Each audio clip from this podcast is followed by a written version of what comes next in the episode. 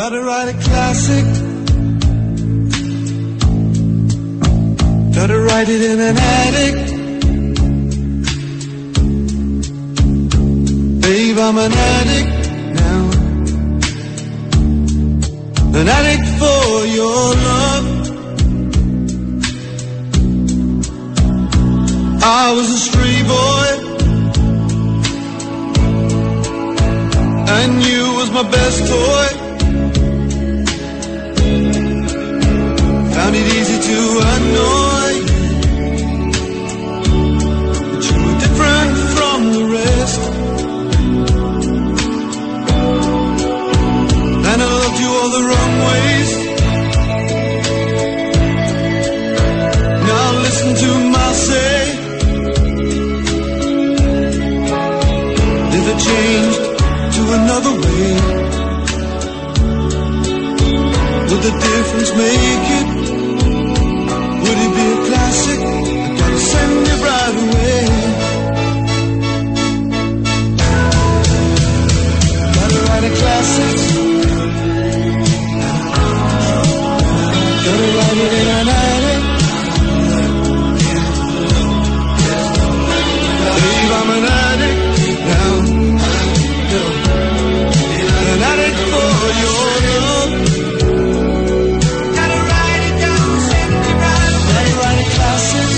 Καλό απόγευμα, Πέμπτη σήμερα. Σπορ FM 95, δεν αλλάζει η μέρα. Πέμπτη παραμένει. Αύριο θα είναι Παρασκευή. Εχθές ήταν Τετάρτη. Η Στέλλα Κουλουκούσα είναι μαζί μας. Πέμπτη, η εβδομάδα ξεμπερτεύκει. Άκουσα τη Στέλλα που το είπε το πρωί.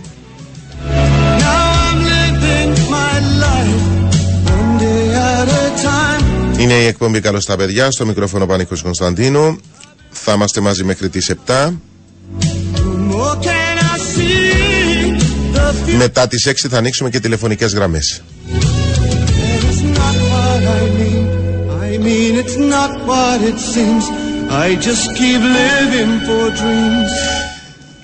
Για τον χορηγό μας να πω, καταθέστε την επιταγή σας εύκολα και γρήγορα κάθε στιγμή μέσω της υπηρεσίας Mobile Check Deposit, την οποία θα βρείτε στο Bank of Cyprus Mobile App.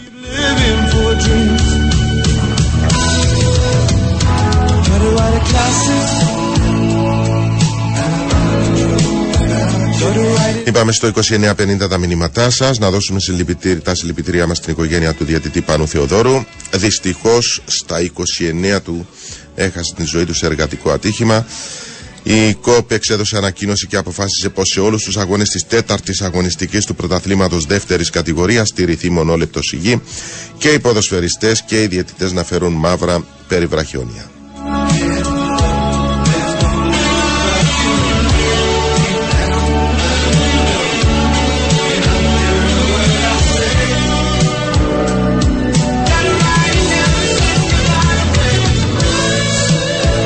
Πάμε να δώσουμε όμως και τα συγχαρητήριά μας στον Κωστή, στον Ηλία Κωστή, για τον τεπούτο του με την φανέλα της Ατλετικό Μαδρίτης.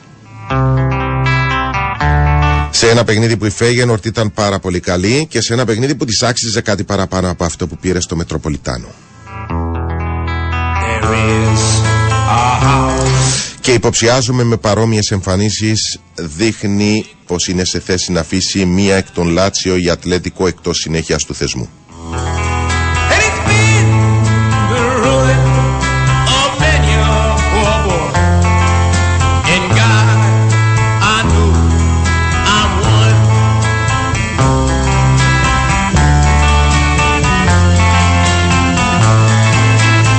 Όχι, δεν έχω ακούσει, έχω διαβάσει όμως. Έγραψαν οι συνάδελφοι στον Κερκίδα ότι έχει θέμα με τον Κακόριν. Δεν το έχω ψάξει. Ήμουνα στην εκπομπή. Δυστυχώς θα το μάθουμε όμως. Φαντάζομαι και οι συνάδελφοι που είναι τώρα στην ιστοσελίδα θα το ψάξουν λίγο το θέμα.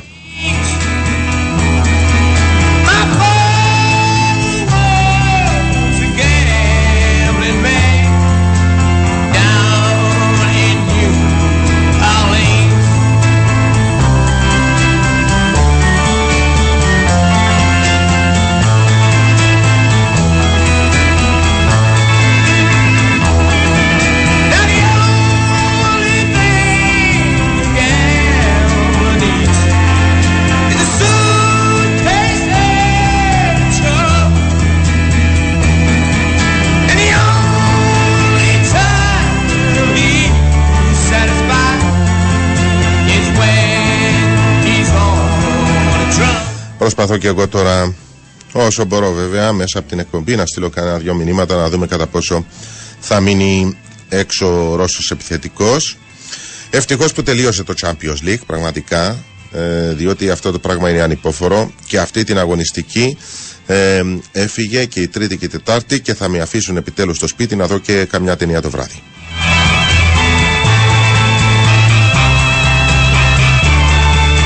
Δεν μπορούμε να δούμε μια ταινία το βράδυ άμα έχει Champions League δηλαδή. Να πάει και αυτή η βραδιά με τον Άρη να τελειώνουμε με τα ευρωπαϊκά διότι δεν πάει άλλο. Κάνουμε και τις σειρές μας στο Netflix.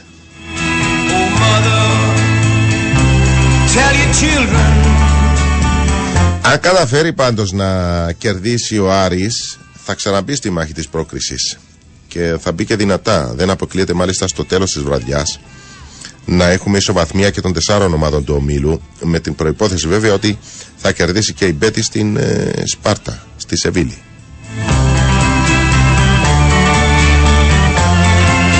Στα ευρωπαϊκά ομάδα που καταφέρει να αξιοποιήσει την έδρα της, το έχω μελετημένο αυτό, είναι κοντά στην πρόκριση και όταν λέω να την αξιοποιήσει με 9 βαθμούς. Με 9 βαθμούς, 3 νίκες, δύσκολα μένεις εκτός. Μπορεί να συμβεί, αλλά πρέπει να συμβούν πολλά, 3 ομάδες να κατακτήσουν 9 βαθμούς και πάνω έτσι ώστε να κόψεις έξω ξέρω εγώ στην ισοβαθμία.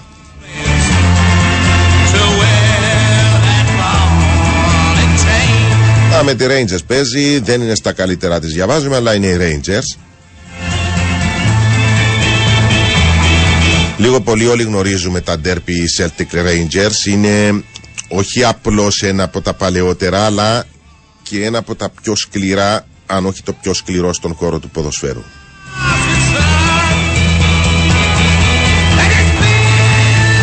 Είναι ίσως το κορυφαίο ντέρπι παγκόσμια, που δεν έχει να κάνει μόνο με αθλητικές διαφορές αλλά και με κοινωνικές, ιστορικές, πολιτικές, κυρίως θρησκευτικές.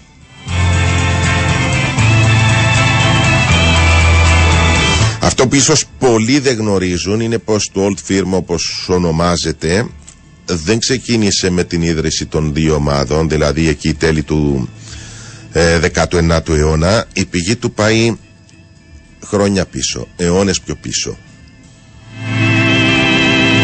Δεν ήταν ποδοσφαιρική τότε η διαφορά, αλλά οι διαφορές των ανθρώπων που υποστηρίζουν Celtic και Rangers υπάρχουν εδώ και 300-400 χρόνια, θέλετε, από το 17ο αιώνα στον 30ετή πόλεμο στη Βρετανία.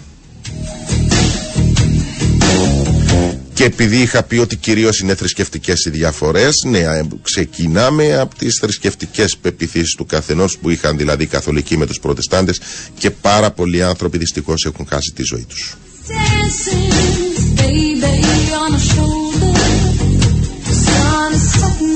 Και αυτό το θέμα έχει μεταφερθεί μέσα από τους αιώνες και στον χώρο του ποδοσφαίρου, διότι αν πάμε ακόμη πιο πίσω για να δείτε πόσο βαθύ είναι το πρόβλημα των οπαδών των δύο ομάδων. Αν πάμε και στον 16ο αιώνα, ο θρησκευτικός ηγέτης των προτεσταντών, το είπα σωστά, ο John Knox εφάρμοσε δόγμα εθνικής κάθαρσης για τους καθολικούς, τους καθάριζε. Δηλαδή όποιος άνθρωπος ήταν με τον Πάπα, ακολουθούσε τον παπισμό ή ήταν αντίθετος με τον προτεσταντισμό, εκτελείτο για παραδειγματισμό.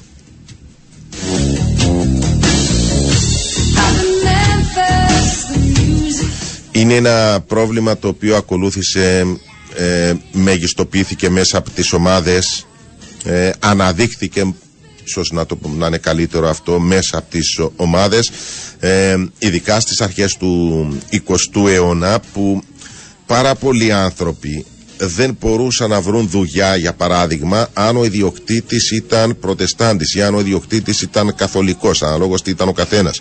Δεν μπορούσαν τα παιδιά να πάνε στο σχολείο, να κάνουν μάθημα στο ίδιο κτίριο. Αν υπήρχαν, ξέρω εγώ, άλλα παιδιά που υποστήριζαν ένα διαφορετικό δόγμα. Στα μπαρ ούτε καν συζήτηση. Έτσι. Άμα φορούσε σταυρό που σήμαινε καθολικός, δεν υπήρχε περίπτωση να σε σερβίρουν, που είναι το λιγότερο. Θα σε έκανα μαύρο στο ξύλο, αν δεν σε μαχαίρωναν. ακόμα και οι άνθρωποι που δούλευαν στις ομάδες έπρεπε να πάρουν χαρτί από την λεγόμενη αρχιεπισκοπή τους, μητρόπολή τους, ότι και των γονιών τους να πιστοποιήσουν, δηλαδή αν ήθελα δουλειά στην Rangers ότι είναι Προτεστάντες, αν ήθελα δουλειά στην Celtic ότι είναι Καθολική. Άρα εμείς δεν έχουμε τόσο σοβαρά προβλήματα σε σχέση με εκείνους.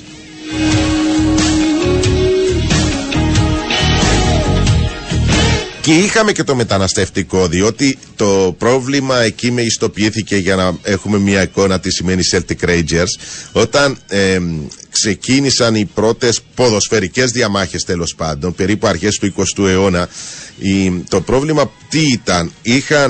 Υπήρχαν πάρα πολλοί Ιρλανδοί οι οποίοι έμειναν άνεργοι, που δούλευαν στα ναυπηγεία και έφυγαν από τον Belfast να πάνε στη Γλασκόβη. Οι εταιρείες τους αλλάξαν έδρα, έπρεπε να βρουν δουλειά. Πήγαν στη Γλασκόβη να βρουν οι άνθρωποι δουλειά για να έχουν να φάνε. Και με την ανεργία και την οικονομική κρίση που υπήρχε, που εκείνη η περίοδος, μιλάμε για Πρώτο Παγκόσμιο Πόλεμο, το μεσοδιάστημα, ξέρω εγώ, πριν τον δεύτερο, ήταν δύσκολη καιρή. Αυτοί λοιπόν οι άνθρωποι που έψαχναν να βρουν δουλειά, οι Προτεστάντες που ήταν εκεί τους θεωρούσαν εχθρούς, διότι ήρθαν να μας φάνε το ψωμί μας. Και δημιουργήθηκε μεγάλο πρόβλημα, και όταν λέω μεγάλο πρόβλημα, δημιουργήθηκαν συμμορίες. Και ειδικά οι Προτεστάντες έβγαιναν στους δρόμους και καθάριζαν τους Καθολικούς, γιατί τους έπιαναν τις δουλειές τους. Και οι Ιρλανδοί δημιούργησαν δικές τους συμμορίες, μάλιστα ήταν οι Billy Boys, λόγω από τον Γουιλέλμο της Οράγης οι Προτεστάντες, και έκαναν και άλλοι τους Fenians που ήταν από τους εθνικιστές Ιρλανδούς, και δημιουργείται αυτό το πράγμα με τις συμμορίες, πήγαινε ερχόταν.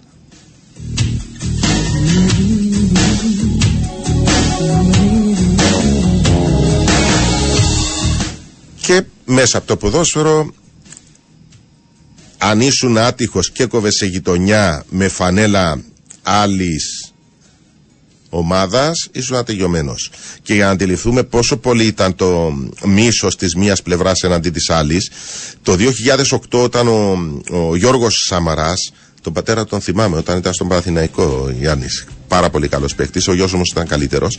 Τέλος πάντων, ο γιος ο Σαμαράς έκανε ντεπούτο στην Celtic, φορώντας τα παπούτσια του ήταν χρώμα πορτοκαλί, και έγινε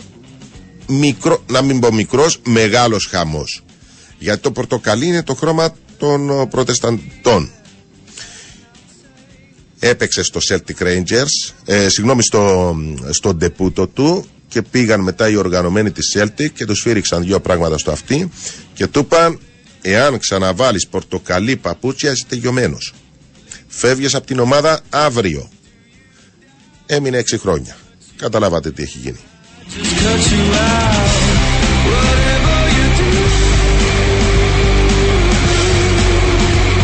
Και για να είμαι δίκαιος, τα τελευταία χρόνια οι διοικήσεις των δύο ομάδων κάνουν τεράστια προσπάθεια για να σταματήσει αυτός ο φανατισμός, να μην υπάρχουν θάνατοι, να μην δημιουργείται τόσο μεγάλο πρόβλημα όταν παίζουν οι δύο ομάδες μεταξύ τους, να τερματιστεί το λούτρο αίματος των προηγούμενων δεκαετιών, και βάζουν πλάτη και προσπαθούν να το λύσουν.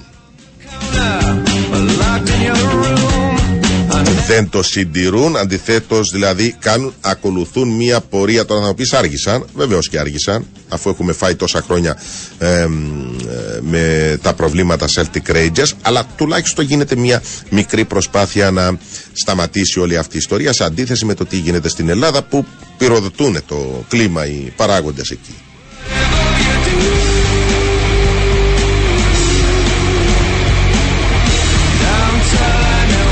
Παρεμπιπτόντως, επειδή είναι και η Betis στον όμιλο του Άρη, και το Betis Seville είναι ένα δυνατό ντέρπι, το πιο δυνατό στην Ισπανία, το πιο σκληρό στην Ισπανία. Αυτά τα περικλάσικο είναι για να πουλούμε το Μέση και το Ρονάρτο στη Λατινική Αμερική, στην Ασία, στις Ηνωμένες Πολιτείες Αμερικής. Αλλά ντέρπι όπως τα ξέρουμε, κλασικά ντέρπι με ξύλο και επεισόδια και σοβαρά θέματα, είναι το Betis Seville. Ακόμη και μέχρι σήμερα.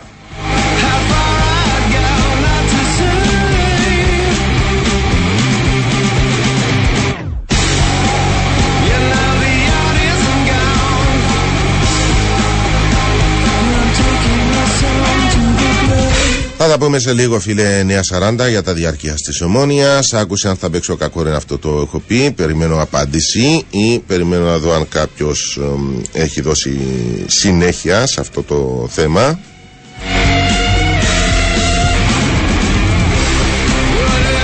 Αν η Ανόρθωση καταφέρει να λύσει το θέμα με την εταιρεία και το σωματείο και έρθει και νίκη μιάρη, τότε θα μιλάμε ξεκάθαρα για ένα από τα φαβορί και θα λυθεί το θέμα, λέει ο 673. Τα πάντα λύνονται, φίλε, έστω ή κρύβονται μέσα από τα αποτελέσματα.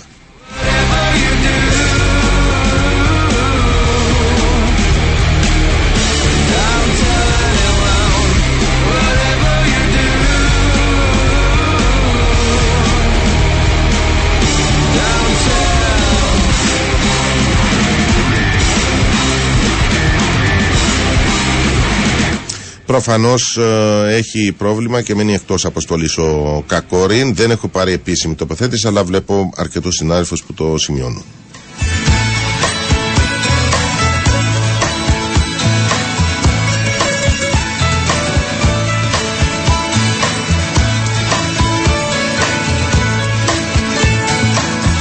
Ναι, προφανώς υπάρχουν διάφορα τέτοια, όπως είναι το Millwall West Ham, φίλε 523. Απλώς αναφέρθηκα στις δύο ομάδες που είναι στον όμιλο του Άρη και θα έχουμε περίπου 2.000 Σκοτσέζους σήμερα που δεν έχουν πρόβλημα, δηλαδή, με τους οπαδούς του Άρη.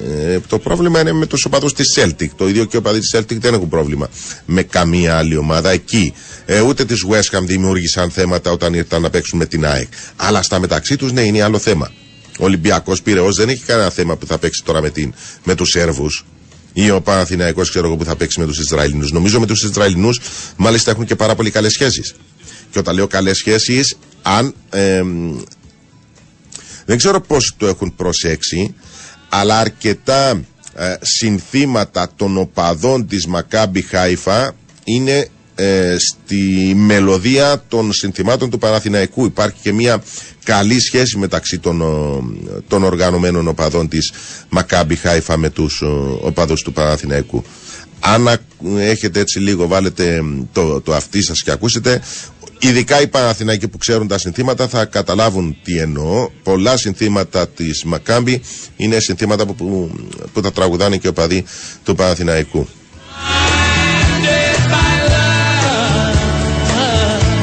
Όχι τα λόγια, η μουσική, η μελωδία.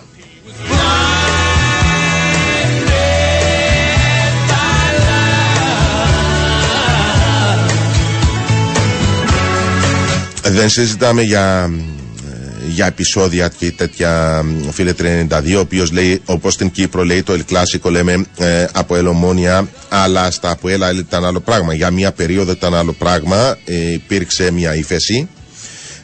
Και επέστρεψε ξανά το θέμα αυτό με τα σοβαρά επεισόδια όταν άρχισε και πάλι η ΑΕΛ να διεκδικεί πράγματα τη δεκαετία μέσα στον 21ο αιώνα.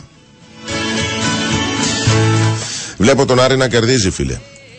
Θεωρώ, και θα το πω για άλλη μια φορά, μπορεί να είμαι φορτικός για κάποιους που το έχουν ξανακούσει, στην έδρα τους οι κυπριακές ομάδες είναι πάρα πολύ καλές, και ο Άρης είναι και καλή ομάδα, αλλά γενικώς στην έδρα μας μπορούμε να παλέψουμε και πιστεύω ότι ο Άρης απέναντι σε μια Rangers που δεν είναι στα φόρτε της, δεν είναι στα καλύτερα της και έχει και τα θέματα της να αντιμετωπίσει, ναι, μπορεί να την κερδίσει, και άμα την κερδίσει θα αρχίσει να σκέφτεται και κάτι παραπάνω.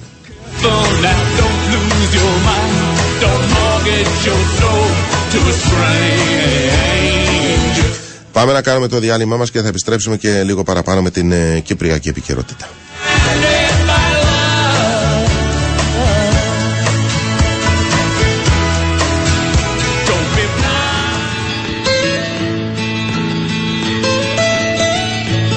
Almost heaven, West Virginia, Blue Ridge Mountain, Shenandoah River. Life is old there, older than the trees, younger than the mountains, growing like a breeze. Country roads, take me home to the place I belong.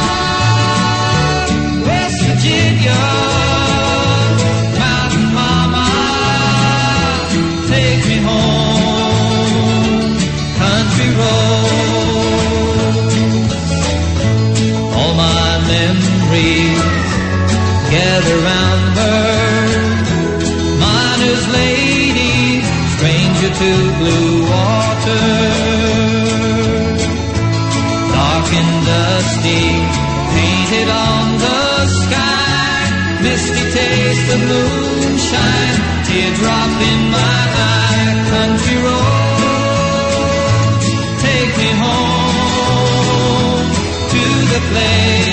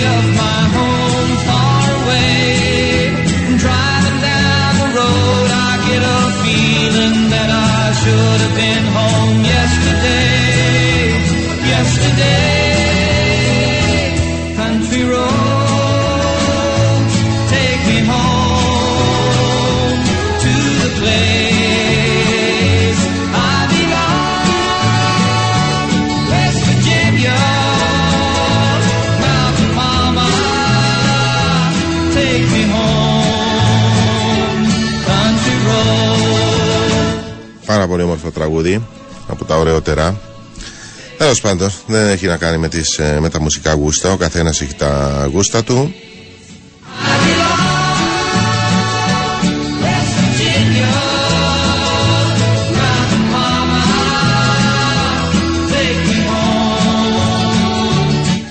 Στέλλα Κουλούκουσα στις μουσικές επιλογές και τη ρύθμιση του ήχου. Κάποτε που παίζουν αυτά τα country music και βλέπω και στην τηλεόραση, πολύ θα ήθελα να μάθω εκείνο το συγκεκριμένο χορό που χτυπάνε παλαμάκια, γυρίζουν.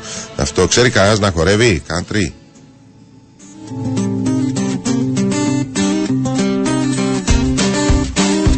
Μ' αρέσουν όμως έτσι με τα καπέλα τους, με τις μπότες τους. Έχει εκδώσει η ανακοίνωση η ΑΕΚ. Άσχετο έτσι το τι λέω με το τι θα πω τώρα.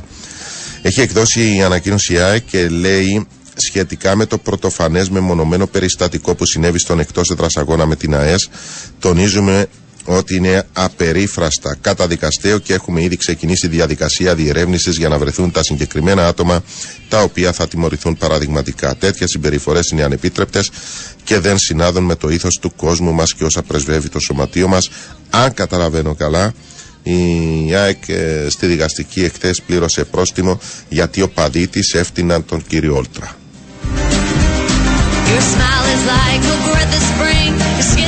Θυμίζω τον διαγωνισμό μας. Ο Sport FM 95 δίνει την ευκαιρία σε δύο ακροατές να διεκδικήσουν και να κερδίσουν υποτροφίες στο Global College. Πρόκειται για το δίπλωμα μηχανικής οχημάτων και το πτυχίο διοίκησης επιχειρήσεων και τα δύο έχουν πλήρη υποτροφία αξίας 3.500 ευρώ. Μήνυμα στο 2950 όποιος θέλει με την ένδειξη Global, δίπλα το πτυχίο το οποίο σας ενδιαφέρει, ονοματεπώνυμο και ηλικία.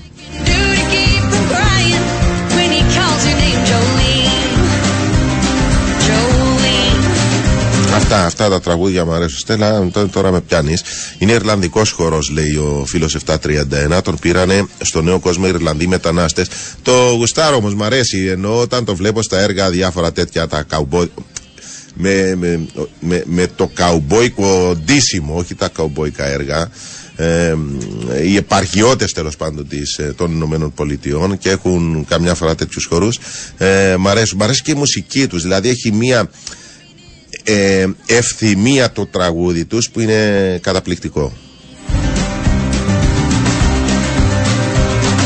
Sport FM 95, μιλάμε για όλα, τα πάντα όλα. Στο μικρόφωνο Πανίκος Κωνσταντίνου, στο 2950 τα μηνύματά σας. Συλληπιτήρια, λέει 824, όπως φαντάζομαι και πάρα πολλοί άλλοι άνθρωποι του ποδοσφαίρου. Συλληπιτήρια, λέει 824, στην οικογένεια και στους οικείους του φίλου διαιτητή Πάνου Θεοδόρου, αιωνία του η μνήμη.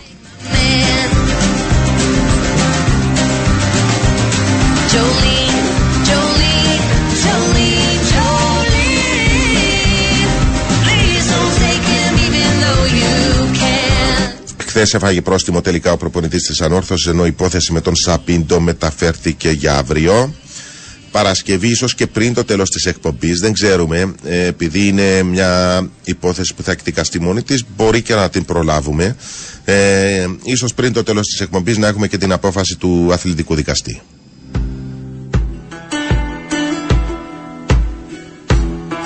Αναλόγως της ποινής του θα κληθεί και η διοίκηση του ΑΠΟΕΛ να τοποθετηθεί, να λάβει μάλλον τις δικές της αποφάσεις. Αν για παράδειγμα είναι αποκλεισμός για διάστημα 3 μηνών, μπορεί να συζητηθεί, να το συζητήσει, ενώ να υπάρχουν ελπίδες για να συνεχίσει στον πάγκο της ομάδας του Σαπίντο. Είναι από τις περιπτώσεις που και προσωπικά θα αμφέρεπα για την απόφαση, ενώ δεν είμαι σίγουρος, αν δεν υπήρχε το θέμα αυτό. Ενώ δεν παίζει στο μυαλό μου, διότι αρκετοί μπήκαν σε μια λογική να φύγει ο Πίντο, αλλά είναι άλλο θέμα να συζητάμε για ένα προπονητή αν θα φύγει, αν θα μείνει, για τις ικανότητες του, και είναι εντελώς διαφορετικό να το συζητάμε αυτό που είναι στη μέση η απόφαση του αθλητικού δικαστή. Αν είναι εξάμηνος ο αποκλεισμός, καλή νύχτα.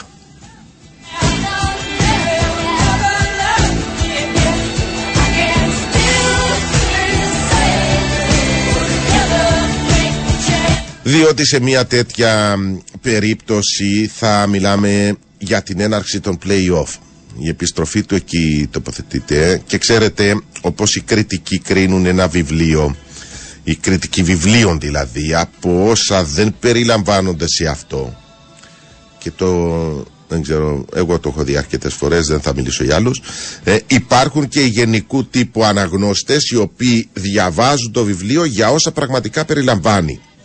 Καταλαβαίνετε, ενώ άρα η μέθοδος που χρησιμοποιεί ο καθένας και το τι εισπράττει και πώς το μεταφράζει με λόγια, είναι φυσιολογικό το αποτέλεσμα να είναι διαφορετικό αναλόγως αν είσαι κριτικός βιβλίου ή αν είσαι αναγνώστης. Το ίδιο και στην περίπτωση του Σαπίντο. Η εκτίμηση και η πρόβλεψη του Διοικητικού Συμβουλίου για μία απόφαση και το πιθανό αποτέλεσμα που αυτή θα φέρει και πώς θα επηρεάσει και πόσο θα επηρεάσει την ομάδα, είναι η ουσιαστική διαφορά από την εκτίμηση που μπορεί να έχει ένας οπαδός ή ένας δημοσιογράφος που δεν θα έχει κανένα άμεσο αντίκτυπο επάνω του. Άλλος πως λέω την γνώμη μου εγώ σήμερα, και εντελώς διαφορετικό να μπω στα παπούτσια του μέλους του Διοικητικού Συμβουλίου ή του Προέδρου, του Αντιπροέδρου του ΑΠΟΕΛ. Πιθανόν αυτή η απόφαση να είναι διαφορετική αναλόγως στις θέσεις που βρίσκεται ο καθένας μας.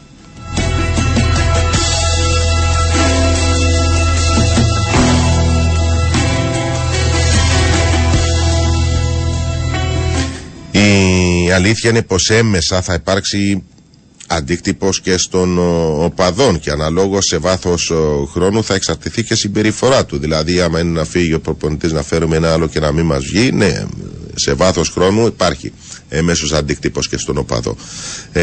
Τέλος πάντων, αυτό που μένει για να υπολογίσουμε την απόφαση της διοίκησης, πρέπει πρώτα απ' όλα να έχουμε την απόφαση του αθλητικού δικαστή. Αν δεν την έχουμε μπροστά μας, είναι δύσκολο να κάνουμε εικασίες. Αν και ξέρουμε ένα περίπου ότι ξεκινάμε από 3 μήνες και βλέπουμε.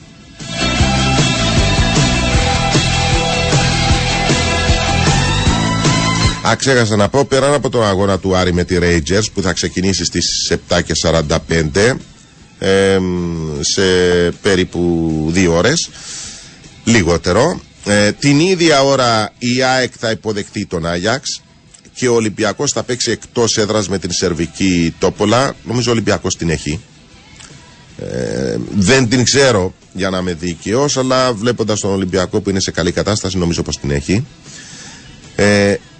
Η ΑΕΚ δεν είμαι βέβαιος ότι έχει τον Άγιαξ. Στις 10 θα αγωνιστεί ο Παναθηναϊκός εκτός έδρας με τη Μακάμπι Χάιφα. Και εδώ μου μοιάζει αμφίροπη αναμέτρηση. Θέλω να πιστεύω ότι ξεκινάμε από το Χ και πάμε μέχρι το διπλό.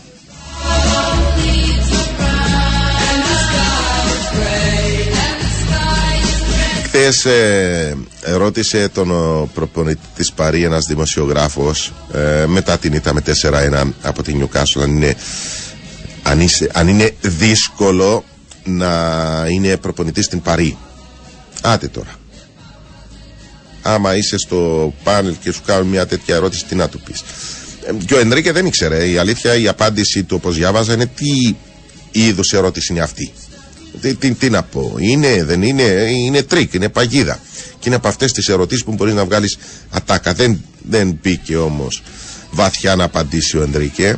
Δεν ξέρω τι μπορείς να απαντήσεις σε μια τέτοιου είδους ερώτηση. Και αν νομίζει κάποιος ότι ο Λουίς Ενρίκε δεν είναι κανονικός προπονητής, δηλαδή δεν το περνά, που μπορεί να είναι και έτσι, μπορεί όμως να μην είναι, αλλά δεν έχει καμία σημασία. Αν νομίζει, λέω, κάποιος, και η προκάτοχή του όμως, αν πιστεύει δηλαδή κάποιος ότι είναι κανονικός προπονητής ο Λουίς Ενρίκε, την προκάτοχή του που των καιρών που ήρθαν οι Καταριανοί, τι έχουν κάνει? Πήραν πρωτάθλημα, οκ, εντάξει, πήραν πρωτάθλημα. Αλλά ο μεγάλος στόχος, το Champions League ήταν. Και απέτυχαν όλοι τους. Και δεν μιλάμε για τυχαίους προπονητές, μιλάμε για κανονικούς προπονητές, για πετυχημένους προπονητές, όπως ο Κάρλος Αντζελότη, ο Λοραν Μπλανκ, ο Έμερι, ο Τούχελ, ο Ποκετίνο, τον οποίο αγαπώ ιδιαίτερα. Όχι τώρα που πήγε στη Chelsea, όταν θα φύγει πάλι θα τον αγαπώ. Αλλά τι να λέμε τώρα, πέρασαν σπουδαίοι προπονητές.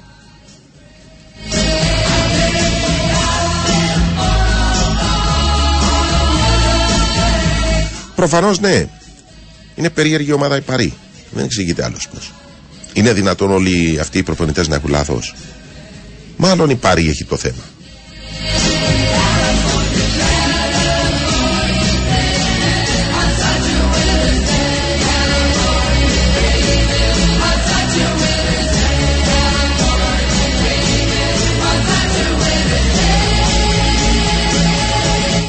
Αν δεν ήταν ο Βρεονίδης αθλητικός δικαστής και ήταν ένας άνθρωπος που κρατούσε μία γραμμή 6 μήνες αποκλεισμός, θα ήταν σίγουρος. Αλλά το πρόστιμο μόνο στον προπονητή της Ανόρθωσης είχε λογική με βάση το τι έγραφα στο φύλλο αγώνος. Δεν ξέρω, φίλε, τι προνοείται όμως σε τέτοιες περιπτώσεις, ενώ μπορεί και το πρόστιμο να είναι αρκετά βαρύ.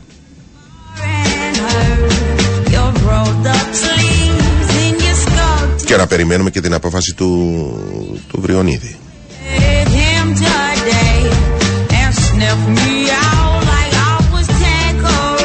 Μα τι επιθετικό πρόβλημα έχει η Ομόνοια? Πού είδατε ότι έχει επιθετικό πρόβλημα? Σε 6 αγωνιστικές έβαλε 14 γκολ. Να χαρά δεν είναι? Είναι περισσότερα από 2 σε κάθε αγώνα. Μόνο με την ΑΕΛ δεν σκόραρε. Ναι, μόνο με την ΑΕΛ δεν σκόραρε, που ίσως αν έπαιζε που έπαιζε με 10 παίκτες για ένα ημίχρονο, που ίσως αν δεν έπαιζε με 10 και ήταν με 11, να έχει και την πρώτη επίθεση, να βάζει δηλαδή ένα γκολ, χωρίς να ξέρω αν θα κέρδιζε. Μπορεί να βάζει και 2 και να είχαν 3-2, δεν το ξέρω, αλλά το ότι έπαιξε με 10 παίκτες για ένα ημίχρονο της στέρισε την ευκαιρία να αυξήσει τις πιθανότητες της να σκοράρει. Αλλά και αυτά που έβαλε τα 14, δεν μπορείς να πεις ότι έχει θέμα στην επίθεση. Αυτή τη στιγμή έχει 15 γκολ η Πάφος, 14 η Ομόνοια, 14 η Ανόρθωση. Μια χαρά είναι.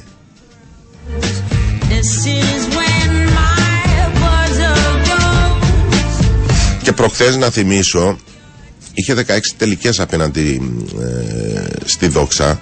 Μια ομάδα που από την αρχή έπαιζε με 10 παίκτες πίσω στην άμυνα.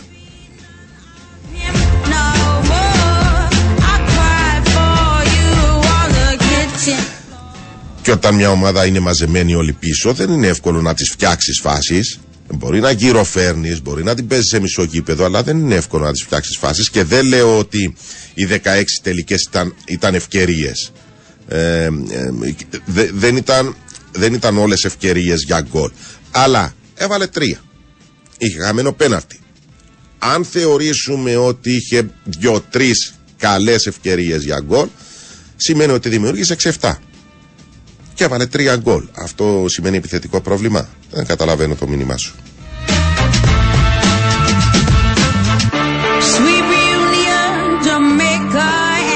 Και επειδή συζητείτε αυτό με τον επιθετικό στην Ομόνοια, τουλάχιστον συζητείτε το μέχρι ότου είχαμε ακόμη ανοιχτή τη μεταγραφική περίοδο, η Ομόνοια πήρε γκολ ή assist, μάλλον πήρε γκολ σχεδόν από όλους τους παίκτες της στο μέσο επιθετικό χώρο.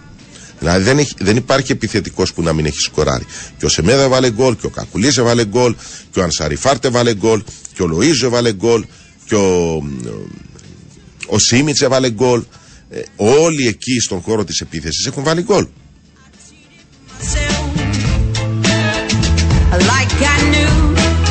Δηλαδή οι μόνοι που δεν έχουν σκοράρει από τους επιθετικούς της Ομονιάς είναι ο Αλίου και ο Ζαχαρίου που δεν έχουν παίξει πολλά λεπτά.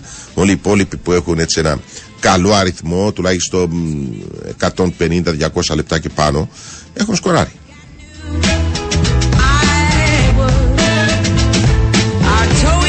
Και ο Μπεζούς που είναι μεσοεπιθετικός έχει δώσει 2 assist. Έβαλε γκολ στην Ευρώπη, αλλά μιλάω για το πρωτάθλημα.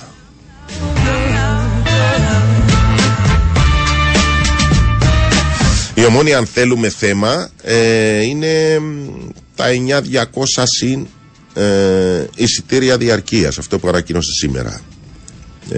Και είναι ρεκόρ όπως γράφουν, που φαντάζομαι πως είναι. Δεν θυμάμαι να είχε κάποια άλλη ομάδα τόσα πολλά. Είναι πραγματικά σπουδαίο για μια ομάδα να έχει τόσες πολλές κάρτες διαρκείας. Ναι, είναι μεγάλο νούμερο, τεράστιος ο αριθμός.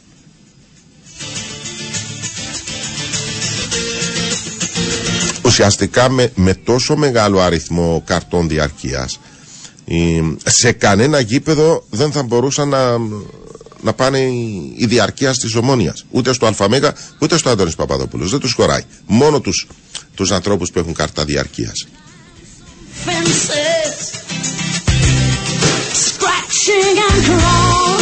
Και νομίζω και πέρσι ήταν κοντά στις 9.000. Δεν θυμάμαι αν τις ξεπέρασε. Νομίζω όμως ήταν επίσης κοντά, με 9.000 διαρκείας.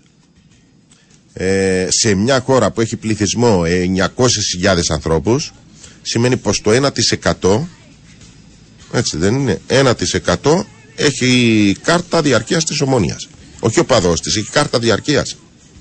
Μακάρι αυτό που συζητάμε, που έχει ανακοινώσει η Ομόνια, να δημιουργήσει έτσι πρόσφορο έδαφος και για τις υπόλοιπες ομάδες, να καλλιεργήσει δηλαδή αυτή την κουλτούρα της κάρτας διαρκείας, διότι είναι πάρα πολύ ωφέλιμο για τις ομάδες.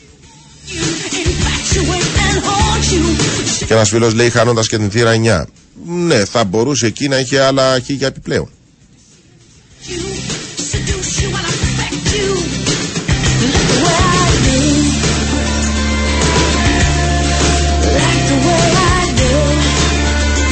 Είναι όμως αριθμός μεγάλος, και αυτό δεν είναι, πώς να το εξηγήσω τώρα, όχι κακό, είναι ωφέλιμο για το σύνολο του κυπριακού ποδοσφαίρου, διότι ο ένας πρόχνει τον άλλον, όπως έγινε στο Αλφαμέγα. Δεν είχαν τόσα διαρκείας ο Απόλλωνας και η ΑΕΛ. Έφυγαν από το Τσίριο, έπαιρναν, ξέρω εγώ, Χίγιους Γιώ, κάποτε μισογέμιζε η δυτική, η ανατολική, και λέγαμε πήραν κόσμο.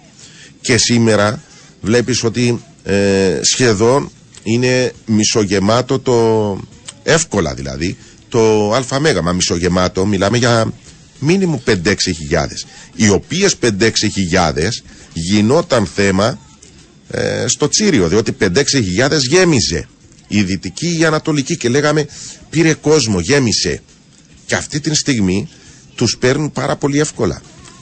Αν λοιπόν η Ομόνια καταφέρει και διατηρήσει ένα τέτοιο μεγάλο αριθμό, δηλαδή να σταθεροποιηθεί 9 συ, είναι τεράστιο νούμερο, είναι μισό γάζι πι, κάρτα διαρκείας, δεν είναι λίγο.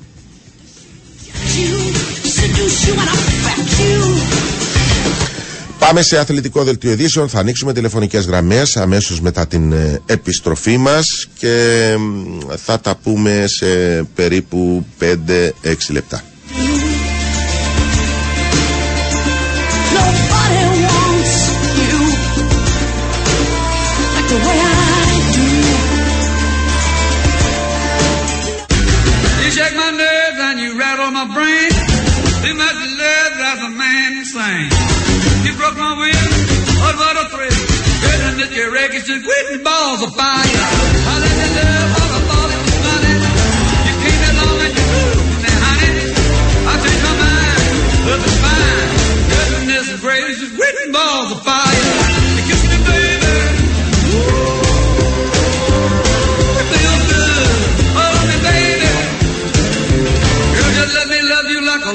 should.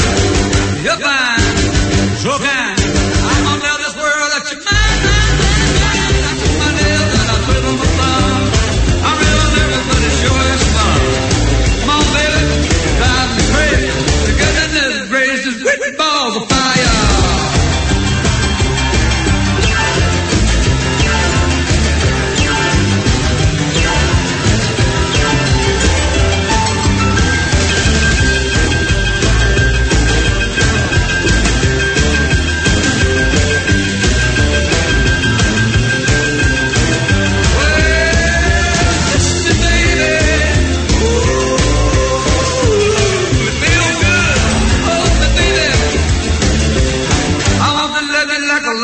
You're fine, so kind. I got to tell this world that you're mine, mine, mine. I treat my nails and I flip on my palm. I'm real nervous 'cause the show is fun. Come on, baby, drive me crazy. Goodness gracious, with balls of fire.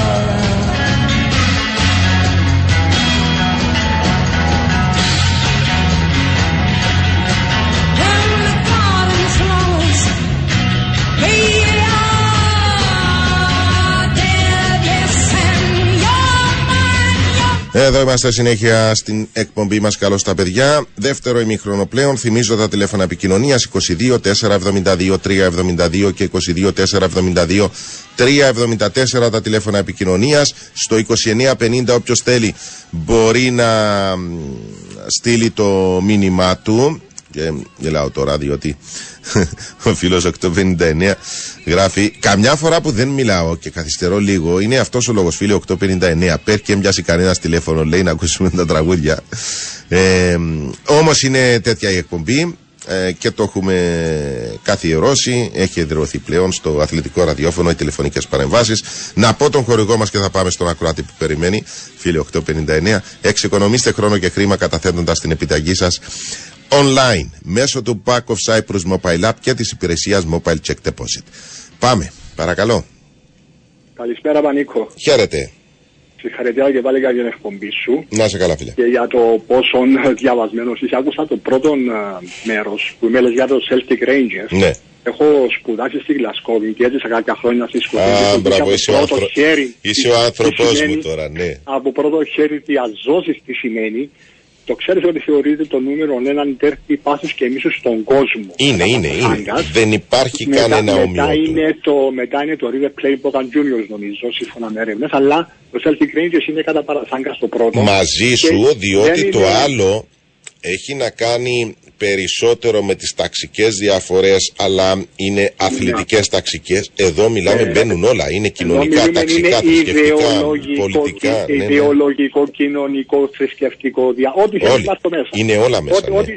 Ό,τι το πείσισε μέσα είναι πράγματι τόσο το πάθος και το μίσος που επικρατεί.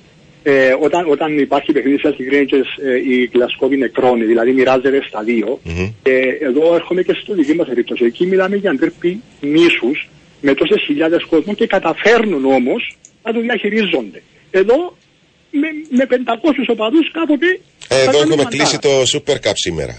Χωρίς οπαδούς που μπορούμε να πάρουμε ας πούμε από 300 ανθρώπους. Και το ξέρουμε ας πούμε. Λέμε ότι θα έχουμε...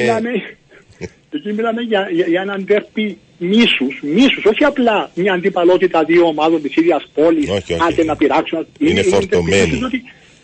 Υπησέρχονται οι διαφορές, η θρησκευτικό οικονομία, ό,τι θέλεις βάζω μέσα, να μην τα λέμε πάλι.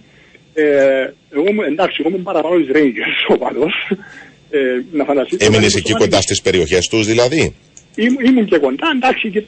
Όχι, έχει σημασία, διότι είναι δύσκολο να μένεις σε περιοχή καθολικών και να πηγαίνεις, ξέρω εγώ. Εντάξει, μπορεί να μην φοράς και διακριτικών, αλλά εντάξει.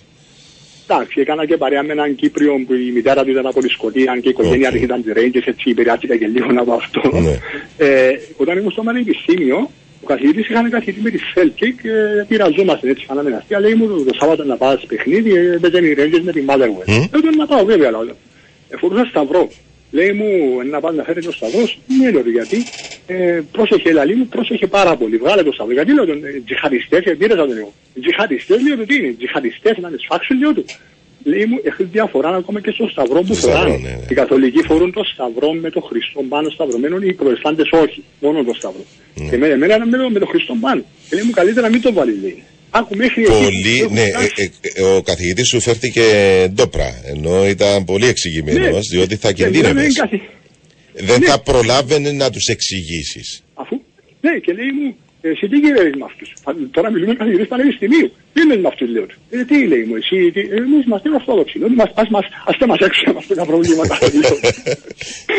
Έχουμε τα δικά μας. Ναι, ναι, είναι δύσκολο να το κατανοήσεις τώρα, να παραμπείς, πάει να σπουδάσεις, είσαι ας πούμε σε μια ηλικία που σου αρέσει ρε παιδί με το ποδόσφαιρο. Ναι, αυτό που είπες, ένας φίλος με τη Rangers, δεν είχες κάτι με τη Celtic να χωρίς, απλώς έτυχε. Πήγαινα και στα παιχνίδια για τη Celtic και πήγαινα. Επειδή όταν έπαιζε ένας χώμα, ήταν εγώ και το αντίθετο. Πήγαινα και στα παιχνίδια για τη Celtic. Εντάξει, αλλά συμπαθούσα περισσότερο Rangers, αλλά το έχεις από πρώτο χέρι και μου έκανε εντύπωση όμως αυτό που λέω. Μιλούμε για ντέρπι μίσους και καταφέρνουν να το διαχειριστούν. Εδώ μιλούμε για ένα παιχνίδι λύσκες ή φούρσας και δεν μπορούν να κοτρώνουν 300 άτομα και μιλάμε για χιλιάδες.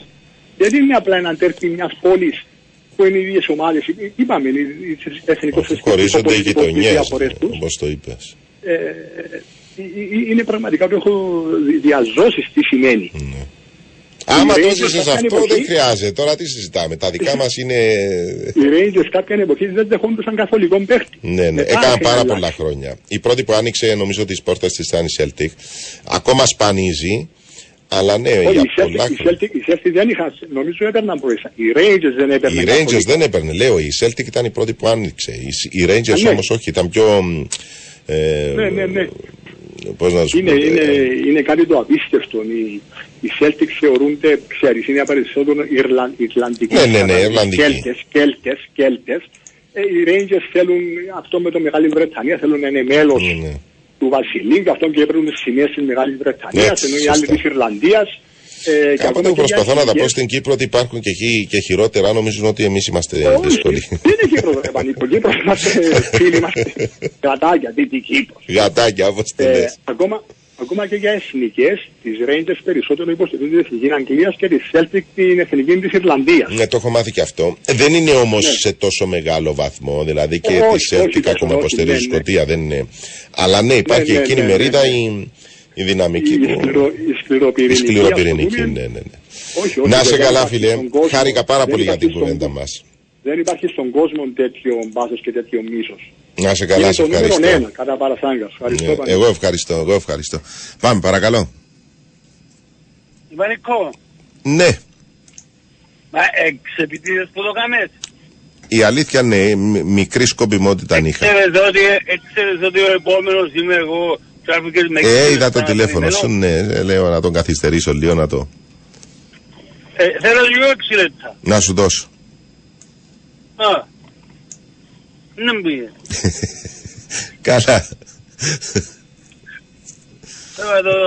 Μια φορά που πάμε να κρατήσουμε έναν προπονητή, να μας το φάμε... Εντάξει, να δούμε με την απόφαση αύριο, να την ακούσουμε μάλλον αύριο.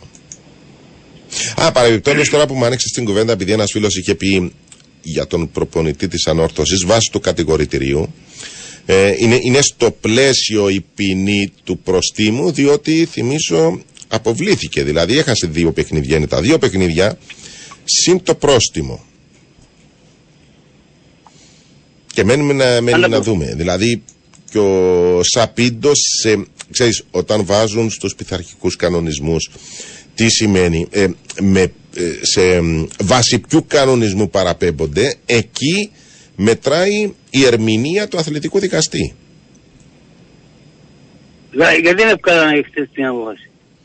Διότι όπως έχουμε μάθει, ο Σαπίντο ήθελε να στείλει, πώς το λες, όχι έφεση, τους δικούς του δικηγόρους, και φέρει δικηγόρους για την υπεράσπιση του από την Πορτογαλία. Δεν ξέρω αν έχει φέρει. Η υπερασπιστική του γραμμή ήρθαν από δικηγόρους από την Πορτογαλία και ζήτησε χρόνο ο αθλητικός δικαστής να δει την υπεράσπιση πριν αποφασίσει. Δεν το είχαμε ξαναπεί αυτό. Αύριο να γίνει δίκη. Αύριο θα έχουμε την απόφαση, αλλά έστειλε η υπερασπιστική γραμμή ο Σαπίντο με δικούς του δικηγόρους από την Πορτογαλία. Πώς θα το υπερασπίσουν, δεν γίνεται. Βάζει τα δικά του, γράφει το κατηγορητήριο, έγινε Α, Β, Γ, Δ. Το ξέρει ο Πίντο. Ξέρουν οι ομάδες την ώρα που γίνεται παραπομπή. Τις ξέρουν μια εβδομάδα νωρίτερα.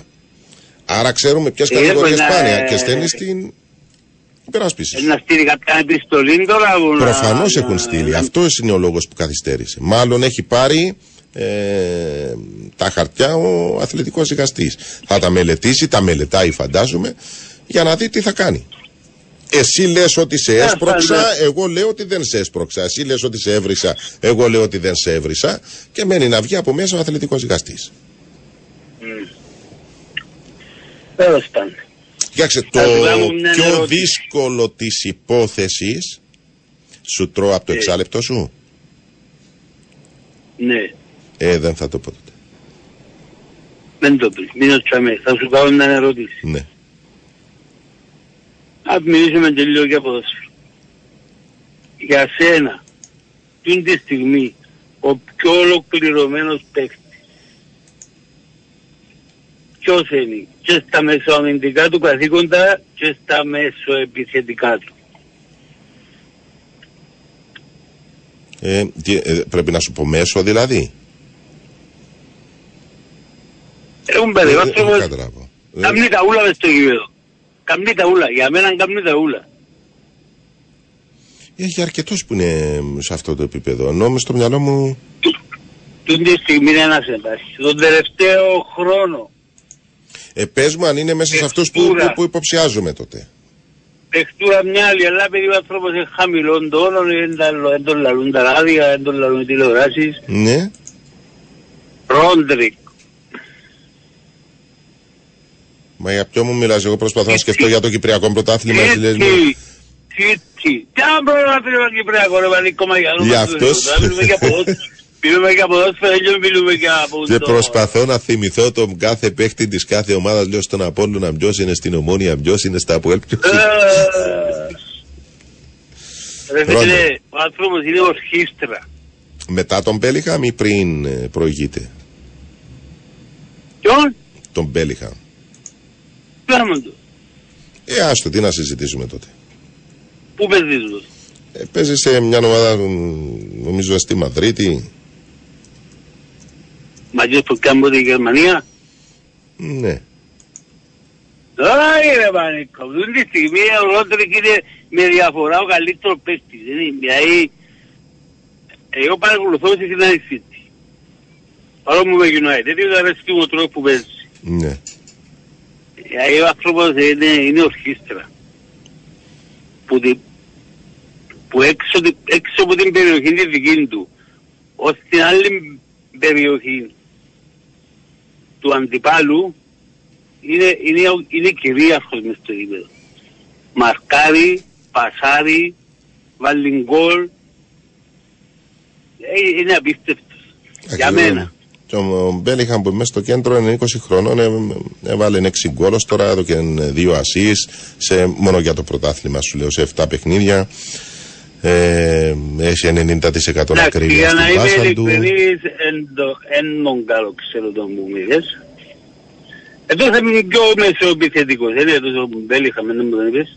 Τον Μπέλιχαμ, είναι Εγγλέζος. Ναι, εντάξει, πιο μπροστά που παίζει, και παίζει οχτάδι να σπουδεύω στο κέντρο. Να τον παρακολουθήσω και να σου πω. Έγινε. Αλλά ο Ρόντρικ είναι παιχτούρα να ρίχνει πολλά μια άλλη παιχτούρα. Ναι. Είναι ρωτευμένος μαζί του. Ο Μπέλιγχαμ παίζει που αμυντικός μέσος ως μεσοεπιθετικός. Ναι, έντομε. Είναι ωραίος, Αλλά και ο Ρόντρε, δεν έχω να διαφωνήσω. Έγινε. Ναι. Να σε καλά, φίλε. Φάγαμε το 6 λεπτό. Να σε καλά. Πάμε, παρακαλώ. Πανίκο μου, γεια σου. Χαίρετε. Είναι ρε Πανίκο, μα πράσινη λίμιτ πάστα. Έχω 6 λεπτά. 6 λεπτό καθένας. Δεν θα πούμε 5... Η διδάτρη να φύγει ρε Πανίκο. Πώς ήμουν να το κάνω, 3, 1,5. Κι ωραία τσάρε Πανίκο, απ' την τρεις κουέντια τον κλείουν, μάντα μου να κάνω συνομιλίες. Ας πρώτα μην να μου το κάνω, στην να του πω τα νέα μου, επίενει η ώρα. Πανίκο, δεν πάμε καλά η ομάδα μας. Δεν πάει καλά. Τι εννοείς? Δεν πάει καλά ρε Πανίκο. Ποιος ο παίκτης που αποβλήθηκε, έπαιζε μέσα στην παγίδα του τσιού του... του παίκτη, επένα...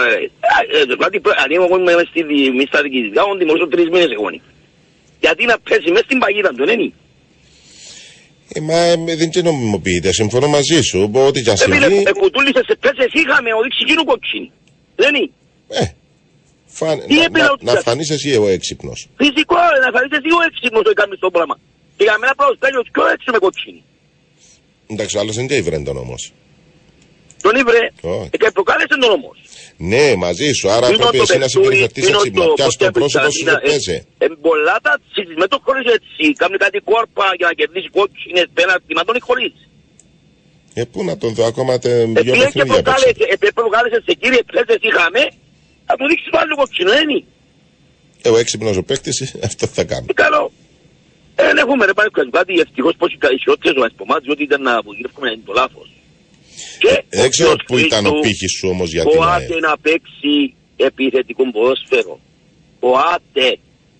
Δεν γίνεται στην έτσι σχεδόν την ομάδα ρε Πανίκο. Δεν γίνεται. Μα πρέπει να έχεις και τους ποδοσφαιριστές για να μπορέσεις να παίξεις. Ναι εντάξει, όχι αμέ είμαστε. Ακούω σου κάτι. Για μένα το πρώτο φαβορό είναι υπάφερε Πανίκο μου μαζί μονάρι. Εγώ αυτόν βλέπω. Και έχει και από όλα σε ομάδα μου και από ΑΕΛ. Εγώ δεν βγάλω έξω από όλα. Εγώ προχτές είδα το μια φορά μόνο μας έδαινε εμάς. Πότε μας έδινε 15. Και προχτές πιο εμπόδερε προχτές τον Άρη, ένι. Επέξε την αρήμα πιο προχτές από όλα. Προχτές τον είδα εγώ προχτές. Ήταν καλός, ναι. Ήταν καλός και ο Απόλλωνας και η ομάδα. Εγώ την Αόρθωση ρε Πανίκο δεν την βλέπω ούτε ωραία στο ευθέν πήγε ξανά η Αόρθωση για μένα. Εμένα δεν μου άρεσε καθόλου ρε Πανίκο. Και ποιος να την περάσει. Ρε Πανίκο, εμένα δεν μου άρεσε καθόλου ρε φίλε. Μα θυμάστε την ώρα που σου λέω, θα δυσκολευτεί αν πήγε ξανά η Αόρθωση. Τι παίξτε ρε Πανίκο που κάνουν τη διαφορά, τίποτε. Επέξε με δύσκολες ομάδες, εγώ αν και παίξε με δύσκολες ομάδες. Αύριο ο Άρης, ναι, παίρνει και τα βαθμά. Με την ΑΕΛ και παίξε και με το ΑΠΟΕΛ. Άκου ας πω, Πανίκο μου, αύριο ο Άρης θα τη δέρει κατά θυμάσαι που σου λέγω. Εντάξει, θα τα δούμε.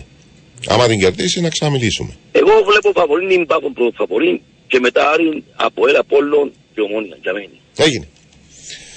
Να σε καλά, σε ευχαριστώ. Πάμε, παρακαλώ. Όχι.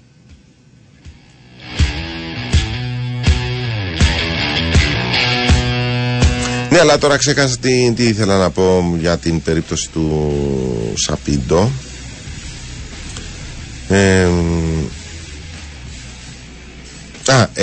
Για το θέμα της σοβαρότητας της ποινής, που επειδή συζητάμε για 3 μήνες, 6 μήνες και τέτοια μεγάλη περίοδο, έχει να κάνει σύμφωνα με το κατηγορητήριο κατά πόσο κτυπάει αξιωματούχο. Ο Γιάννης ο Κάσοπος γράφεται ότι εκεί, αν θυμάμαι τώρα πως ήταν το κατηγορητήριο, δεν θεωρείται αξιωματούχος. Το μεγάλο ζόρι του Σαπίντο έχει να κάνει με τον Κουμί, τον τέταρτο διαιτητή, διότι και ο Ρόκα η ποινή του είχε να κάνει ότι χτύπησε αξιωματούχο. Και οι ποινές είναι πάρα πολύ βαριές σε τέτοιες περιπτώσεις. Αυτό λοιπόν είναι ένα θέμα που θα πρέπει να το ερμηνεύσει, όχι να το ερμηνεύσει, η περασπιστική γραμμή, χωρίς να έχω ιδέα τώρα, αλλά για να φέρει τους δικούς του δικηγόρους. Εκεί θα έχει εστιάσει. Για να γλιτώσει την βαριά την ποινή. Να φύγει το θέμα του αξιωματούχου, αν τον χτυπάει, αν τον ακουμπάει, αν δεν τον ακουμπάει και όλα τούτα. Άμα το γλιτώσει αυτό, το πιθανότερο σενάριο, αν το γλιτώσει, που δεν ξέρω, και το πιθανότερο σενάριο να μην το γλιτώσει, αλλά αν φύγει αυτό, η ποινή του μπορεί να είναι 3 αγωνιστικές επιπλέον, 4 αγωνιστικές επιπλέον. Άρα το θέμα το μεγάλο του Σαπίντο είναι κατά πόσο χτυπάει το διαιτητή. Αν δεν τον χτυπάει, μπορεί να την κλειδώσει με μικρότερη ποινή. Αν το χτυπάει, μπορεί να φάει και 1 εξάμηνο αποκλεισμό. Και αυτό φαντάζομαι είναι το θέμα μας αυτή τη στιγμή. Αύριο θα ξέρουμε.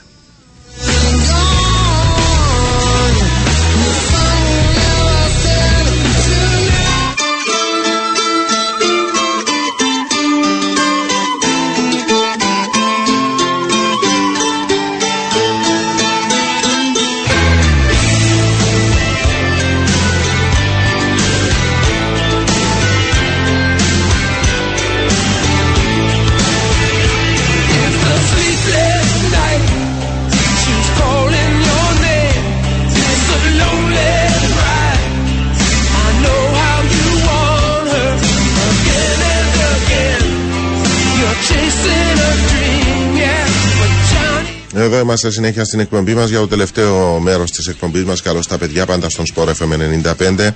Είναι στον πάγκο Κακορίν.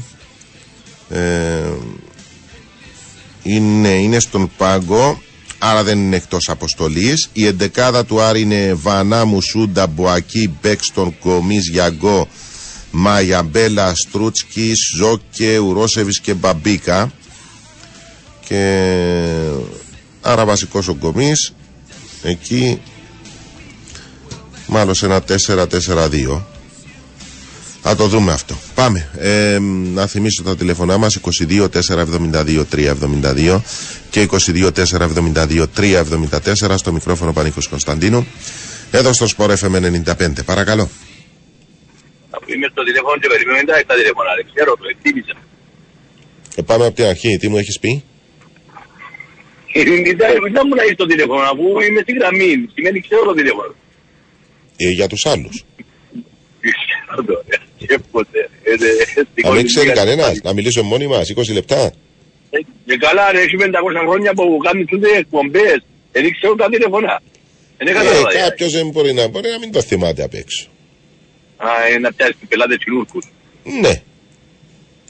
Ωραία. Έλα σου, ο ΠΑΟΚ παίζει υπόψε. Ο ΠΑΟΚ, πού παίζει ο ΠΑΟΚ? Ναι. Παίζει. Επειδή ξέχασα να πω τον ΠΑΟΚ προηγουμένως. Ναι, ξέχασα. Είναι αλήθεια. Είναι αλήθεια ότι ξέχασα. Έχετε μαθημάτους παοξίες. Τώρα ψυχόν το σπέα. Εντάξει. Ξέρω μετά. Έτσι να μας τα πείτε. Όνεστε καλύτερα. Ξέρω τα. Παίζει με την Άιντρακ Φραγκφούρτης, το λέω για τους άλλους, εσύ ξέρεις. Καλημέρα, που ατέρει σήμερα είναι το φαβορία περάσια. Ξέρεις το ότι το τελικός του Europa, συγγνώμη, του Conference είναι στην Ελλάδα? Να παίξω ΠΑΟΚ. Μπορεί να παίξω ΠΑΟΚ με την ΑΕΚ, ας πούμε. Για να έκρε, η ΑΕΚ έχει ομάδα, να κτυπήσει ο ΠΑΟΚ. Όχι, η ΑΕΚ μπορεί να συνεχίσει στο Champions League. Φαντάζομαι είχε στο ΠΑΟΚ Παναθηναϊκός προχτές, έτσι.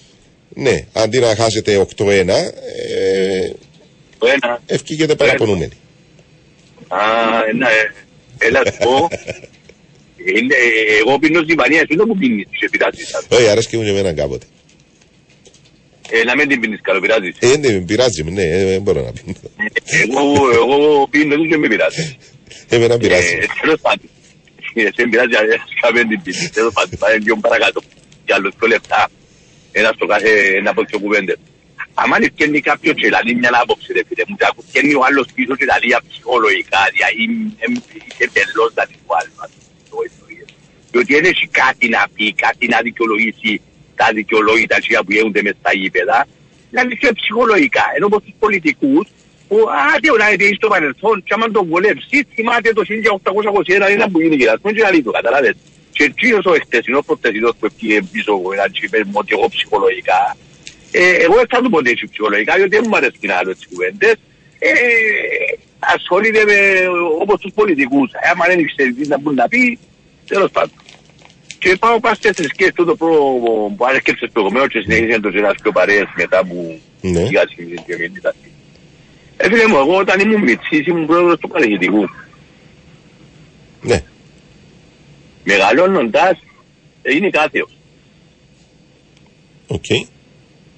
Γιατί όλοι κάθε μια θρησκεία και βάκαν πας την άλλη. Ούλες προσπαθούν να επιβάλλουν τη δική τους θρησκεία, τη δική τους, να το πω, ιδεολογία, είναι ιδεολογία. Θρησκεία. Το δόγμα. Θρησκεία, το δόγμα, μπράβο. Και έγινε και τόσοι πολέμοι, τόσοι... Και δεν μου πεις, επειδή είμαστε γενικά στην Κύπρο, είμαστε χριστιανοί, ορθόδοξοι, ότι οι χριστιανοί δεν έκαναν τις ματσαράκες. Σε κάμαν, δεν είναι έτσι. Ο χριστιανισμός ασφαλώς έκανε. Ο χριστιανισμός έκανε. Σκοπώναν, όπως σκοπώνουν τώρα οι τσιχαντιστές, οι μουσουλμάνοι, ποιοι μπουν τούτοι που τα κάνουν, και οι χριστιανοί τότε σκοτώναν και σκοτώναν πολύ κόσμο. Είναι γνωστές οι σταυροφορίες. Γιατί δηλαδή να είμαι τόσο φανατικός με κάτι που στην ουσία... Εντάξει, δεν έχει να κάνει με τον φανατισμό, η θρησκεία είναι διαφορετικό πράγμα να το... Εντάξει, εσύ είναι φανατικούς. Φανατικούς από όλες τις θρησκείες και ο χριστιανός ορθόδοξος έχει φανατικούς πόλους. Η ορθοδοξία όχι τόσο. Γιατί όχι το τρέφει, λέμε, τους ακούεις να πεις σαν τώρα που είπα εγώ την άθλος, μπορεί να ακούσει 15 πίσω που μέναν και από άτεο, λάνε Τούρκος, τόσο έτσι και ένα άλλος που ακούει, καταλάβες. Όχι, όχι. Εγώ μιλάω ιστορικά. Άλλο χριστιανισμός, διότι έχει πολλούς. Έχουμε τον καθολικισμό, έχουμε τους προτεστάντες. Σε αυτήν την περίπτωση, ναι, έχει θέματα ο χριστιανισμός. Η Ορθοδοξία δεν ξέρω να έχει κάνει διάφορα. Μαζί σου, ρε φίλε, αφού σου λέω, προσπαθώ να το. Η Ορθοδοξία δεν έχει τόσο. Δεν έχει τόσο. Τέλος πάντων, η χριστιανισμό, να δω χριστιανισμό και λίγο... Ναι, οκ, στο πιο γενικό ναι μπορείς να βρεις. Επιέλα να σκοτώναν κόσμο και επιβάλλουν την αστούμε... Σταυροφορίες αυτοί ήταν. Μπράβο, που σημαίνει ότι γιατί ρε φίλε μου να είμαι τόσο φανατικός και να υπάρχει το σκοτωμό και ξέρω ιστορίες. Τέλος πάντων. Τελεία. Καληνύχτα. Έγινε, τα λέμε. Όπως καταλήξαμε από τη Celtic και τη Rangers, έχουμε...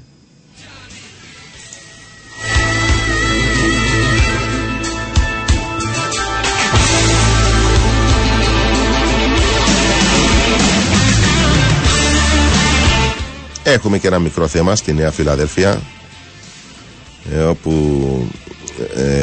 με την άφηξη των οπαδών της το Άγιαξ πήγε να δημιουργηθεί ένα θέμα.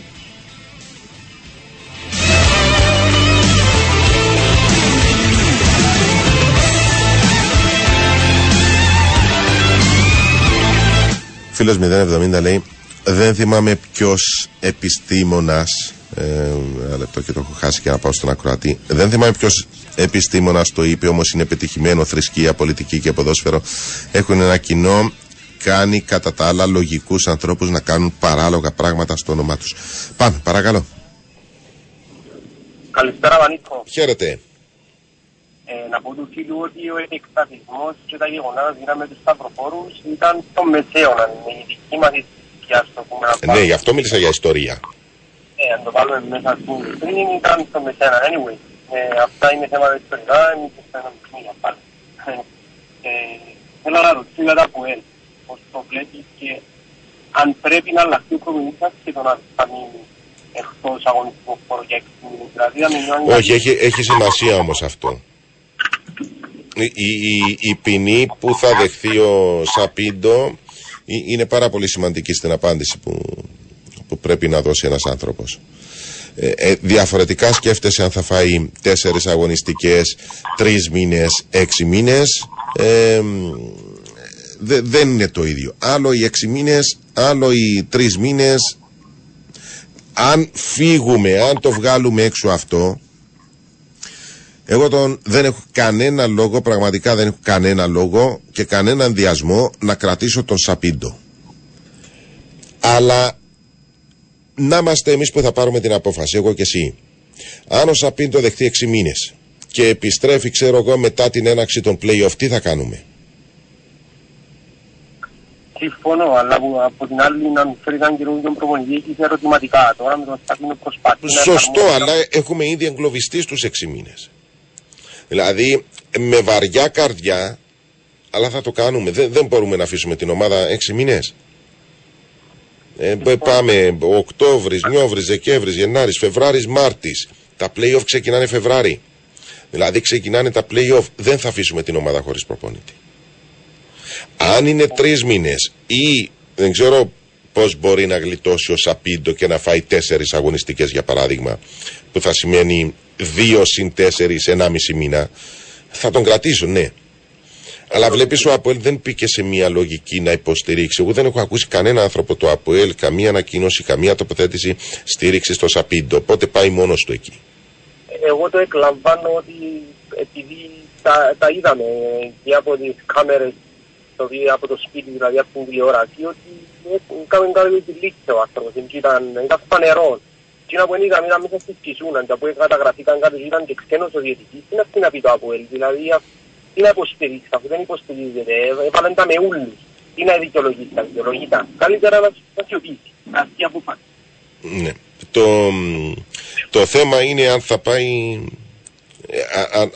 αν υιοθετήσει δηλαδή το κατηγορητήριο αθλητικός δικαστής. Αν πάει για χτύπημα σε αξιωματούχο, ξεκινάμε από 3 και πάμε. Μάλλον, αν δεν κάνω λάθος, ξεκινάμε από 6. Όχι, ναι, από 3. Σίγουρα. Εγώ υπολογίζω να μπουν 8. Διότι 8 μήνες πώς να κρατήσεις προπονητή? Τελείωσε το πρωτάθλημα. Ναι. Καταλαβαίνεις ότι είναι δύσκολη θέση των διοικούντων. Αν δεν ήταν αυτό, η απάντησή μου είναι πολύ εύκολη. Τον κρατάουν, ναι. Εντάξει, Πανικό, ευχαριστώ πολύ. Να είσαι καλά, φίλε. Για χαρά. Πάμε, παρακαλώ. Καλά, Πανικό. Χαίρετε. Όλα καλά, μια χαρά. Καλά, γιατί δεν πάει με τον κυδαίμονα του κύριο Σάρια μένα. Μα δεν επιτρέπει σε κανένα ο αθλητικός δικαστής να πάει με τον κυδαίμονα του. Όχι, είναι η μόνη φορά που να συμφωνούν λίγο πριν, δεν ξέρω, αλλά σοβαρό το θέμα. Πάρα πολύ σοβαρό. Το αρφούιν πριν λέει, τι να πήγε τα APOEL. Άνθρωπε μου, έκανα μας χειρονομία και λαός αν δείχνε το κόρνερ, περιπέτει μας. Άμα θέλει μια ομάδα να βρει κάτι, βρίσκει, ενώ κάτι τελώς. Ο Ράις έκανε μας ιστορίες και λαός αν μας δείχνε το κόρνερ. Θυμάσαι τότε? Δεν ήταν ο Μωράης, κάνεις λάθος. Για ο Σόουζα. Ο Σόουζα, ξένο Μωράης. Σόουζα. Ο Σόουζα, ναι, ο Σόουζα, ναι. Α, εγώ πάω στο κουτό, δεν ξέρω χλούμε ρε φίλε, εγώ είμαι πιο old school. Μάπα ρε φίλε, συμβαίνουν τα πράγματα. Αλλά μας θέλουν να υπερασπίσουν, σκέφτονται ότι η πλαγία θέλει να του έχει πρόβλημα. Τα πάντα, ο άλλος έκανε το μεσαίο του δάχτυλο. Ο Κολάνης είπα μας ότι έπιαν τους προσαγωγούς, να δώσω χαιρετήμα στον φίλο Μοντόβα, σαν αρχή. Και αν με ενοχλεί, σαν διοσέντευση, αν με ενοχλεί. Έτσι. Και να σου θυμίσω άλλη μια ιστορία, σε ένα παιχνίδι Παναθηναϊκός Ολυμπιακός, που σήκωσε το μεσαίο δάχτυλο στην εξέδρα του Παναθηναϊκού, δεν θυμάμαι ποιος παίχτης, και η υπερασπιστική γραμμή του Ολυμπιακού ήταν ότι έξινε το κεφάλι του. Τι θα του πει στο άλλο? Έξινε το κεφάλι του. Τώρα μπορείτε πιτά, ναι. Θέλω να πω, άμα θέλεις να βρεις, βρίσκεις. Είναι δικηγόροι ειδικά, μπορεί να βρουν και για 2 πράγματα. Έτσι, για διορθολοξία που είναι φανατισμό και πριν 2 εβδομάδες στην Αθήνα γεμόναν τους δρόμους για τις ταυτοίδες και κρατούσαν το σταυρό και κουτσιαντηρίζαν τους σταυρούς. Ναι, τούτα υπάρχουν. Εγώ μιλάω για πόλεμο τώρα. Δεν είναι επιθετική η ορθοδοξία. Δεν ήταν επιθετική, γιατί η ορθοδοξία flexible ρε φίλε. Είναι όπως άλλες θρησκείες που είναι πιο επιθετική. Κοινωνένει. Η ορθοδοξία αφήνει την περιθώρια. Ο βουδισμός επίσης θεωρώ ότι δεν πρέπει να είναι επιθετική. Δεν ξέρω αν είναι θρησκεία ο βουδισμός. Ακόμα δεν καταλάβαμε να είναι θρησκεία. Άνθρωπος ζωής. Κάθονται μια σε πάση μια καρέκλα στον τώρα. Ενώ πως τον προβλητής άνθρωπος βάζω με τη μαγωνιά να δηλώσω σαν έτοιμά του, να πολλαρούν τον Γιώργος Κέλλη. Κατάλαβα. Να μην εγώ εντύπωγαν νέο, η United ρε, πάει καλά, α. Δόξα τω Θεώ. Άρα δε χάκ μου βρε και γάμνη και κατανήσεων Κύπρο ήταν να σου νίδι μες τα αργιά. Τελειωμένος. Πού να ήταν United τώρα.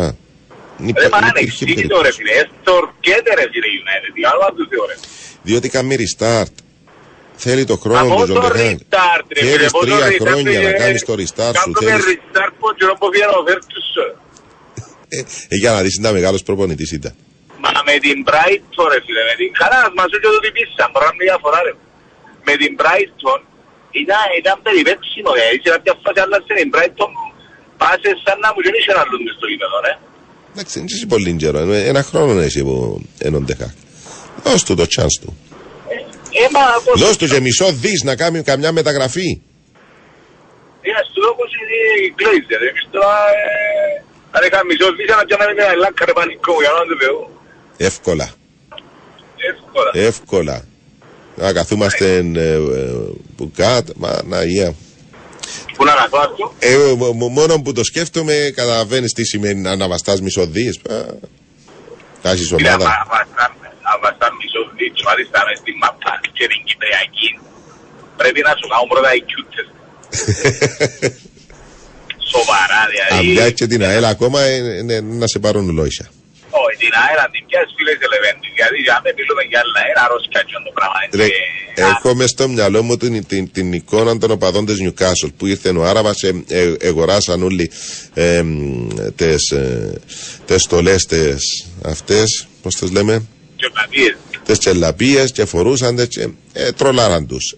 Φαντάζεσαι τι μπορεί να γίνει, ας πούμε, να έχουν μια αντίστοιχη περίπτωση. Θα κυκλοφορούμε στο λιμάνι όλοι με τις τσελαπίες. Ρε δαμε... Είχε φήμες της φήμες ότι έρχεται τον Αράβη και αρκεψαν και τραμενούν λίγο τότε. Ναι. Και αδείς το πελάρες. Εντάξει ρε πήρατε. Ο Τόβας τι θέλει τώρα. Συγγνώμη. Ο Τόβας τι θέλει λέω. Μα πέ μου και εσύ ρε φίλε του δίγουλη ένας κασερί. Δηλαδή κάθονται αμέρια κουρραδιό και άμα ρευκείς εσύ. Λαλό σου καλά ρε πάνω ευκήκες, καλά ρε, εσύ πάλι ακούεις, δεν καταλάβεις. Έτσι, τώρα που να σε πιάει πίσω μεν το απαντήσεις όμως. Καθυστέρα το λίγο, δείξε ότι είσαι ζουγιά. Ζουγιά, ανέκδοτο με το αντιόν το αδελφό, ξέρεις το. Ποιον απ' όλα. Έτσι ένας τηλέφωνο και λαλί του, η τηλεφωνήτρια, ναι ποιος μιλά, εσύ να μας μιλάει. Είναι καλό.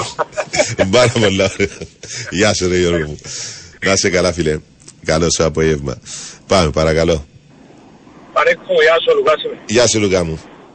Τι γαμπνείς. Είμαι καλά, μια χαρά. Εσύ πώς είσαι. Πανίκο, καλά είμαι κι εγώ. Yeah. Έτσι από τη Δευτέρα να σου πω ότι με ενοχλεί πλέον. Ναι. Από τη Δευτέρα ασχολούνται όλες εκπομπές. Γιατί ακούω το σταθμό που το πρωί, γιατί πάω τη διαλέμε, οπότε έχω την ευκαιρία. Με το Σαπίντο. Γιατί ο Σαπίντο τώρα είναι η κάθαρση του ποδοσφαίρου μας. Όχι, είναι προπονητής του APOEL. Ναι, Πανίκο μου, συγγνώμη. Από το 18 είπε ο Σάββας ο Κοσάρης, είχε γράψει για το ασυμβίβαστο. Από το 18, έχει 5 χρόνια. Εξυπνήσαμε μετά από 5 χρόνια. Εσύραν καμπόσα των ερευνών των λειτουργών για παραβιάσεις συντάγματος κλπ. Ευκάλανε έναν πόρισμα οι άνθρωποι και τώρα συζητούμε, όπως φαίνεται υπάρχει το ασυμβίβαστο. Εδώ και 5 χρόνια υπάρχει διαπλοκή. Για μένα είναι ύψιστο θέμα γιατί άμα η κεφαλή της Ομοσπονδίας είναι μέσα στη διαπλοκή, αυτόματα μιλούμε για κάθαρση τώρα ενός Απίντα. Θα πάει 6 για 8 ή 28 μήνες. Και ωραία παιδιά για όνομα του Θεού. Έχει 5 χρόνια εγνώση των ομάδων όλων, που πήγαν το στηρίξανε, ψηφίσανε ξανά βγάλα, εγνώση των ομάδων όλων, δηλαδή όλοι διαπλεκόμενοι, και εμείς συζητούμε αν θα πάει 6 για 8 ή 28 μήνες ο Πίντο. Δηλαδή να πέφτει κάθε σουπός φέρω μας. Με ενοχλά ρε κουμπάρε. Έπρεπε να με πάρεις τηλέφωνο όμως η ώρα 7 για να κάνουμε την κουβέντα τούτη. Διότι τώρα δεν έχουμε χρόνο. Συγγνώμη, η ώρα 6. Διότι τώρα δεν έχουμε χρόνο. Εκουραστήκαμε πραγματικά, έχουμε τα ίδια και τα ίδια ρε κουμπάρε. Να σου πω Λουκά. Θα περιμένουμε ως αύριο να τελειώσει και αυτό και θα βρούμε κάτι άλλο να συζητάμε. Είπα το παράπονο, εντάξει, εύκολα. Καλά έκανες. Σαββά μου, καλή ξεκούραση και προσεκτικά στον δρόμο. Να είσαι καλά, πρόσεχε. Πρέπει να κλείσουμε. Πάμε στις 7. Χρωστάμε ημερολόγιο. Ανανεώνουμε το ραντεβού μας αύριο στις 5. Πάντα εδώ στον ωραιότερο, ομορφότερο και καλύτερότερο σταθμό της Κύπρου, το Sport FM 95.